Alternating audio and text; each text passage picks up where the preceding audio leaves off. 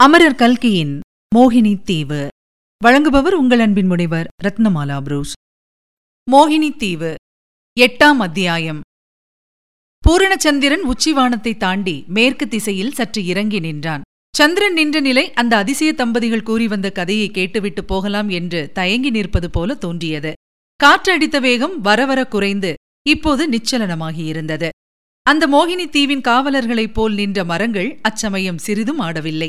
இலைகள் சற்றும் அசையவில்லை. கடலும் அப்போது அலை ஓய்ந்து மௌனம் சாதித்தது. சுகுமாரன் புவனமோகினியின் கதையை கேட்பதற்காக பிரகிருதியே ஸ்தம்பித்து நிற்பது போல காணப்பட்டது.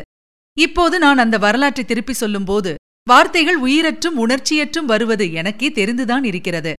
ஆனால் அவர்கள் மாற்றி மாற்றி கதை சொல்லி வந்தபோது ஒவ்வொரு சம்பவத்தையும் என் கண்முன்னால் நேரில் காண்பது போலவே இருந்தது. ஒவ்வொரு கதாபாத்திரத்தைப் பற்றி அந்த தம்பதிகளில் ஒருவர் கூறியபோது நான் அந்த கதாபாத்திரமாகவே மாறிவிட்டேன். கதாபாத்திரங்கள் அனுபவித்த இன்பத் துன்பங்களை எல்லாம் நானும் சேர்த்து அனுபவித்தேன். இடையிடையே சில சந்தேகங்களும் கேள்விகளும் என் மனத்தில் உதித்துக் கொண்டு வந்தன. இந்த சுந்தர புருஷன் யார்? இவனுடைய காதலியான வனிதாமணி யார்? எப்போது இந்த தீவுக்கு இவர்கள் வந்தார்கள்? இவர்கள் தங்களைப் பற்றி ஒன்றுமே சொல்லாமல் இந்த பழைய கால கதையை சொல்லி வரும் காரணம் என்ன? அந்த கதைக்கும் இவர்களுக்கும் ஏதேனும் சம்பந்தம் உண்டா? அல்லது அக்கதைக்கும் இந்த தீவுக்கும் ஏதாவது சம்பந்தம் இருக்க முடியுமா? புவனமோகினி என்ற பாண்டிய குமாரியின் பெயருக்கும் மோகினி தீவு என்னும் இத்தீவின் பெயருக்கும் பொருத்தம் உண்டா? இம்மாதிரியான கேள்விகளும் ஐயங்களும் அடிக்கடி தோன்றி வந்தன. ஆனால் அவர்களிடம் அவற்றை குறித்து கேட்டு சந்தேகங்களை தீர்த்து கொள்ள சந்தர்ப்பம் கிடைக்கவில்லை. பெண்மணி மூச்சு விடுவதற்காக கதையை நிறுத்தினால் ஆடவன் கதையை தொடர்ந்து ஆரம்பித்து விடுகிறான். ஆடவன் சற்று நிறுத்தினால் பெண்மணி உடனே ஆரம்பித்து விடுகிறாள். இப்படி மாற்றி மாற்றி மூச்சு விடாமல் சொல்லி வந்த போதிலும் அவர்கள் கதை சொன்ன முறையில் ஒரு பாணி இருந்தது ஒரு உத்தி இருந்தது என்பதை கண்டு கொண்டேன் பாண்டியகுமாரிக்கு நிகழ்ந்த சம்பவங்கள் அவளுடைய ஆசாபாசங்கள் அவளுடைய உள்ளத்திலே நிகழ்ந்த போராட்டங்கள் இவற்றையெல்லாம் அந்த மோகினி தீவின் அழகி கூறி வந்தாள். சோழ நாட்டு இளவரசனை பற்றியும் அவனுடைய மனோ நிகழ்ச்சிகள் செய்த காரியங்கள் இவற்றைப் பற்றியும் அந்த அழகியின் காதலன் சொல்லி வந்தான். இப்படி பங்கு போட்டுக்கொண்டு அவர்கள் கதை சொன்ன விசித்திர முறை எனக்கு ஒரு பக்கத்தில் வியப்பு அளித்துக் கொண்டு வந்தது. மற்றொரு பக்கத்தில் கதையை மேலே தெரிந்து கொள்ள ஆசை வளர்ந்து வந்தது. பாண்டியகுமாரி போர்க்களத்துக்கு போனாள் என்று சொல்லிவிட்டு அந்த பெண்மணி கதையை நிறுத்திய போது வழக்கம் போல ஆடவன் குறுக்கிடாமல் இருந்ததை கண்டேன். ஆனால் அந்த இடத்தில் என் மனதில் மேலே நடந்ததை தெரிந்து கொள்ளும் ஆர்வம் பொங்கிற்று. போர்க்களத்திலே என்ன நடந்தது? யுத்தம் எப்படி நடந்தது? பாண்டியகுமாரி போரில் வெற்றி பெற்றாளா? என்று பரபரப்புடன் கேட்டேன். என்னுடைய கேள்வியிலிருந்தும் குரலில் தொனித்த கவலையிலிருந்தும் அந்த தம்பதிகள் என்னுடைய அனுதாபம் புவனமோகினியின் பக்கம்தான் என்பதை தெரிந்து கொண்டிருக்க வேண்டும். அவர்கள் இருவருடைய முகத்திலும் புன்னகை மலர்ந்தது. அந்த சுந்தர புருஷன் தன் நாயகியின் முகவாயை சற்று தூக்கிப் பிடித்து நிலா வெளிச்சத்தில் அவளுடைய முகத்தை உற்று நோக்கினான். கண்மணி பார்த்தாயா? இந்த மனிதர் பாண்டியகுமாரியை பற்றி எவ்வளவு கவலை கொண்டு விட்டார் என்று தெரிகின்றதல்லவா? இவருடைய நிலைமையே இப்படி இருக்கும்போது சோழ நாட்டு வீரர்கள் போர் முனையில் புவனமோகினியை பார்த்ததும் திணறி திண்டாடி போய் விட்டதில் வியப்பு என்ன? அவன் ஆசையோடு முகத்தை பிடித்திருந்த கையை அந்த பெண்ணரசி மெதுவாய் அகற்றிவிட்டு ஏதாவது இல்லாததும் பொல்லாததும் சொல்லாதீர்கள் என்றாள். பிறகு என்னை பார்த்து சொன்னாள். சோழ நாட்டு வீரர்கள் ஒன்றும் திண்டாடி போகவில்லை. புவனமோகினிதான் திணறி திண்டாடி போனாள். அந்த பேதை பெண் அதுவரையில் போர்க்களம் என்பதையே பார்த்ததில்லை. அவளுக்கு யுத்த தந்திரம் ஒன்றும் தெரிந்திருக்கவில்லை.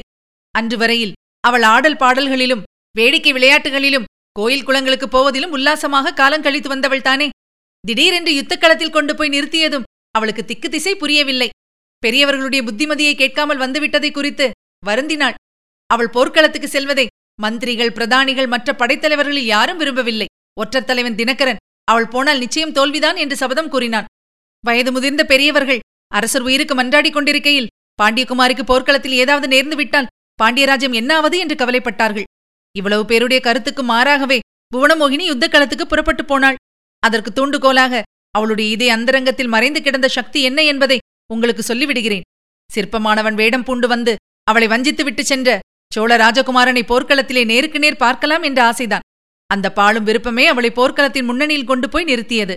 ஒரு பெண் போர்க்கோலம் பூண்டு பாண்டிய சைன்யத்தின் முன்னணியில் வந்து சண்டைக்கு ஆயத்தமாக நிற்பதை பார்த்துவிட்டு சோழ நாட்டு வீரர்கள் குலுங்க சிரித்தார்கள். வஞ்சக நெஞ்சம் கொண்ட சுகுமாரன் சோழர் படைக்கு பின்னால் எங்கேயோ நின்று தனக்குத்தானே சிரித்துக் கொண்டான். இதை கேட்டதும் அந்த பெண்ணின் நாயகன் ஆத்திரத்துடன் குறுக்கிட்டு பேசினான். இவள் சொல்லுவதை நீங்கள் நம்ப வேண்டாம். சோழ நாட்டு வீரர்கள் பாண்டியகுமாரியை பார்த்து சிரிக்கவில்லை. அவர்கள் திகைத்துப் போய் நின்றார்கள். சுகுமாரன் பின்னால் நின்று தனக்குள் சிரித்துக் கொண்டிருக்கவும் இல்லை. அந்த அபாகியசாலி தன்னுடைய இதயத்தை கவர்ந்த பூனமோகினியுடன் எதிர்த்து நின்று யுத்தம் செய்யும்படி ஆகிவிட்டதே என்று மனம் நொந்து வேதனைப்பட்டான். ஒருவரும் பாராத தனி இடத்தை தேடிச் சென்று கண்ணீர் வடித்தான். முதலில் சில நாள் அவன் போர்க்களத்தில் முன்னணிக்கே வரவில்லை. பாண்டியகுமாரியை நேருக்கு நேர் சந்திப்பதற்கு வெட்கப்பட்டுக் கொண்டுதான் அவன் பின்னால் நின்றான். ஆனால் சுகுமாரன் முன்னணிக்கு வரவேண்டிய அவசியம் சீக்கிரத்திலே ஏற்பட்டுவிட்டது. பாண்டியகுமாரிக்கு யுத்த தந்திரம் ஒன்றும் தெரிந்திருக்கவில்லை என்று இவள் சொன்னாள் அல்லவா அது என்னமோ உண்மைதான். அதுவரையில் அவள் போர்க்களத்தையே பார்த்ததில்லை என்பதும் மெய்தான். ஆனால் அவ்விதம் அவள் அதுவரை யுத்தக்களத்தை பாராமல் இருந்ததே அவளுக்கு மிக்க உதவியாய் போய்விட்டது. போர் முறைகளைப் பற்றி அவளுடைய அறியாமையே ஒரு மகத்தான யுத்த தந்திரமாகிவிட்டது போர் முறைகள் தெரிந்தவர்கள் சாதாரணமாய் போவதற்கு தயங்கக்கூடிய இடங்களுக்கெல்லாம் பாண்டியகுமாரி சர்வசாதாரணமாக போகலுற்றாள். பெண்களிடம் சாதாரணமாக காண முடியாத நெஞ்சு துணிவையும் தைரியத்தையும் அவள் காட்டினாள். அந்த துணிச்சலும் தைரியமும் சிறந்த கவசங்களாகி அவளை காத்தன. அவள் காட்டிய தீரம் பாண்டிய வீரர்களுக்கு அபரிமிதமான உற்சாகத்தை ஊட்டியது. போர்க்களத்தில் பாண்டியகுமாரி எந்த பக்கம் தோன்றினாலும் அந்த பக்கத்தில் உள்ள பாண்டிய வீரர்கள் வீர கோஷத்தை எழுப்பிக் கொண்டு சோழர் படையின் பேரில் பாய்ந்தார்கள். அதற்கு மாறாக சோழ வீரர்களோ புவனமோகினியை சற்று தூரத்தில் கண்டதுமே வில்லையும் அம்பையும் வாளையும் வேலையும் கீழே போட்டுவிட்டு அந்த அழகு தெய்வத்தை கண்கொட்டாமல் பார்த்து கொண்டு நின்றார்கள். பயம் என்பதை அறியாமல் புவனமோகினி அங்கும் இங்கும் சஞ்சரித்ததை பார்த்த சோழ நாட்டு வீரர்களில் பலர் மதுரை மீனாட்சி அம்மனே மானிடப் பெண் உருவம் எடுத்து பாண்டிய நாட்டை பாதுகாப்பதற்காக வந்திருக்கிறாள் என்று நம்பினார்கள். அவளை தூரத்தில் கண்டதும் சிலர் கையெடுத்து கும்பிட்டார்கள். சிலர் பயந்து பின்வாங்கி ஓடினார்கள். சிலர் பின்வாங்கி ஓடுவதற்கும் சக்தி இல்லாமல் திகைத்துப் போய் நின்றார்கள். அப்படி நின்றவர்களை சிறைப்பிடிப்பது பாண்டிய வீரர்களுக்கு மிகவும் எளிதாய் போய்விட்டது. இதையெல்லாம் அறிந்த உத்தமச்சோழர் மனம் கலங்கினார். சுகுமாரனை அழைத்து வரச் செய்து அவனுடைய கோழைத்தனத்தை குறித்து நிந்தனை செய்தார். நீயே ஒரு பெண்ணுக்கு பயந்து பின்னால் சென்று ஒளிந்து கொண்டால் மற்ற வீரர்கள் எப்படி போர் செய்வார்கள் என்று கேட்டார். இப்படி அவமானத்துடன் தோல்வியடைந்து சோழ குலத்துக்கு அழியாத அபகீர்த்தியை உண்டு பண்ணவா என்னை பாண்டியன் சிறையிலிருந்து விடுவித்துக் கொண்டு வந்தாய்? அதைக் காட்டிலும் நான் சிறைக்கூடத்திலேயே சாகும்படியாக விட்டிருக்கலாம் என்றார். அப்போது சுகுமாரன் தான் போர்க்களத்தின் முன்னணிக்கு போய் தீர வேண்டிய அவசியத்தை உணர்ந்தான். சோர்ந்து போயிருந்த சோழ வீரர்களை திரட்டி உற்சாகப்படுத்தினான். தான் முன்னால் போர்க்களத்துக்குப் போவதாகவும் தன்னை பின்தொடர்ந்து மற்றவர்கள் வரும்படியும் சொன்னான். இளவரசனிடம் அளவில்லாத விசுவாசம் கொண்டிருந்த சோழ நாட்டு வீரர்கள் இனி ஊக்கத்துடன் யுத்தம் செய்வதாக அவனுக்கு வாக்களித்தார்கள். போர்முனையின் முன்னணிக்குப் போய் அவன் அனாவசியமான அபாயத்துக்கு உள்ளாகக்கூடாது என்று வருந்தி கேட்டுக்கொண்டார்கள். அன்றைக்கே சோழர்களின் பக்கம் அதிர்ஷ்டம் திரும்பிவிட்டதாக தோன்றியது. சோழ வீரர்கள் உற்சாகத்துடன் பாண்டியர் படையை தாக்குவதற்கு போன சமயத்தில் பாண்டிய வீரர்கள் சோர்வுற்றிருந்தார்கள்.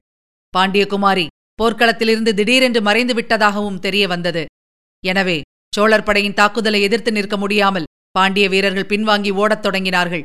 அவ்விதம் ஓடியவர்களை துரத்தி அடிப்பது சோழ வீரர்களுக்கு மிகவும் சுலபமாய் போய்விட்டது.